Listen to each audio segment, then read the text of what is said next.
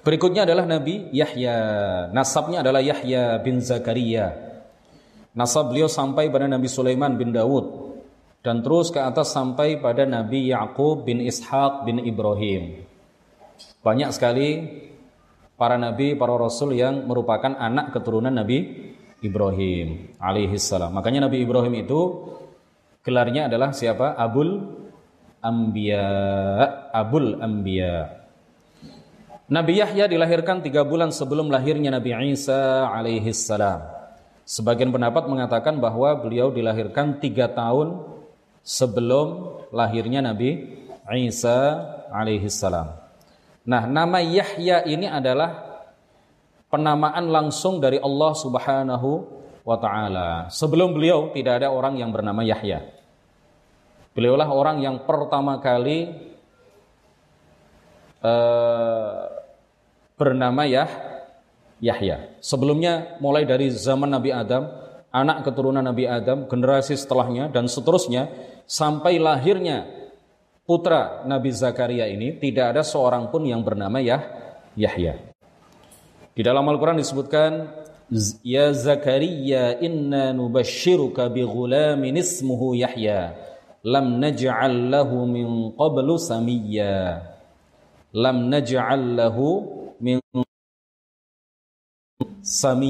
Kami, kata Allah, belum pernah menjadikan nama Yahya untuk orang sebelum dia. Tidak ada satupun orang yang bernama Yahya sebelum putra kamu, putra engkau wahai Zakaria. Allah Subhanahu wa ta'ala mengangkat Nabi Yahya ini menjadi seorang nabi sejak kecil. Di dalam Al-Quran disebutkan, Ya Yahya khudil kitaba biquwwah wa atainahul hukma sabiyya dan kami telah datangkan kepadanya hukum dan kenabian ketika dia masih kecil. Nabi Yahya ini sebagaimana ayah beliau Zakaria juga diutus oleh Allah Subhanahu wa taala kepada Bani Israel. Beliau ini adalah seorang nabi, bukan rasul. Beliau diperintahkan oleh Allah Subhanahu wa ta'ala untuk mengikuti dan menyebarluaskan, mendakwahkan syariat yang dibawa oleh Nabi Musa alaihissalam. Nabi Yahya ini diutus kepada Bani Israel sebagaimana nabi-nabi yang lain. Beliau diperintahkan oleh Allah untuk menyuruh mereka agar beribadah hanya kepada Allah, tidak menyekutukan Allah dengan sesuatu apapun, mengajak umatnya untuk masuk ke dalam agama Islam, dan beliau mengajak mereka untuk mengamalkan isi kandungan kitab Taurat yang Allah turunkan kepada Nabi. 5 perkara yang beliau perintahkan untuk dilakukan oleh umatnya. Yang pertama adalah beribadah kepada Allah, yang kedua adalah tidak menyekutukan Allah dengan sesuatu apapun. Yang ketiga, salat.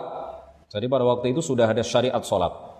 Kemudian yang keempat adalah sedekah, yang kelima adalah berzikir sebanyak-banyaknya. Nabi Yahya ini wafat dibunuh oleh kaumnya, dibunuh oleh Bani Israel. Nabi Zakaria juga dibunuh oleh Bani Israel, umatnya yang kafir. Nah, Nabi Yahya ini dibunuh secara zalim atas perintah raja ketika itu yang bernama Herodes. Beliau dibunuh dengan dipotong kepalanya. Ya. Karena Nabi Yahya alaihissalam melarang beliau untuk menikahi putri tirinya. Jadi ketika Herodes melihat bahwa permaisurinya sudah mulai tua, sudah mulai hilang kecantikannya,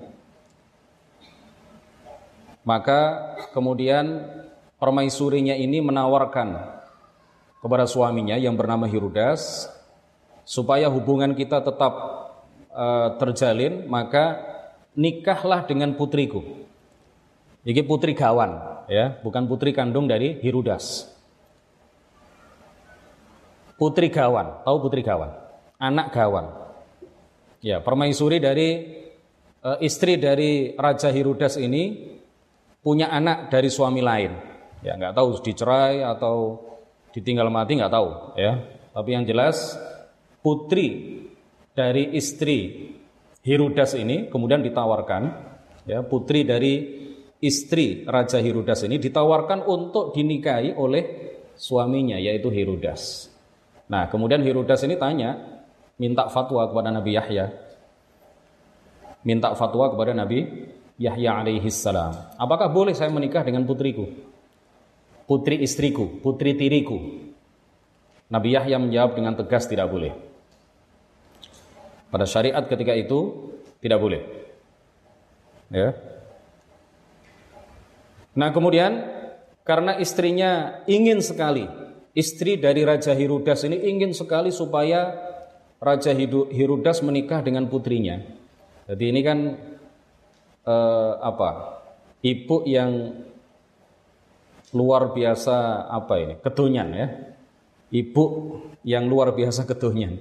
Agar dia tidak ditinggalkan oleh suaminya, maka dia kemudian menyodorkan anaknya untuk menjadi istri dari suaminya sendiri. Na'udzubillahi min dzalik. Nah, kemudian dia membuat sebuah jebakan, ya. Anaknya, putrinya yang cantik ini kemudian disuruh untuk berdandan, lalu disuruh masuk ke kamarnya Herodes, suaminya sendiri, suami dari ibunya, ya. Lalu putrinya ini disuruh menggoda ayah tirinya. Kemudian meminumkan, merayunya untuk minum minuman keras.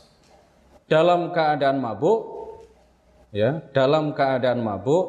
lalu terjadilah perzinaan antara keduanya. Kemudian ditanya, Raja Herodes bertanya kepada putri dari istrinya, alias putri tirinya, apa yang engkau inginkan? Hadiah apa yang engkau inginkan? Wahai perempuan, wahai fulana.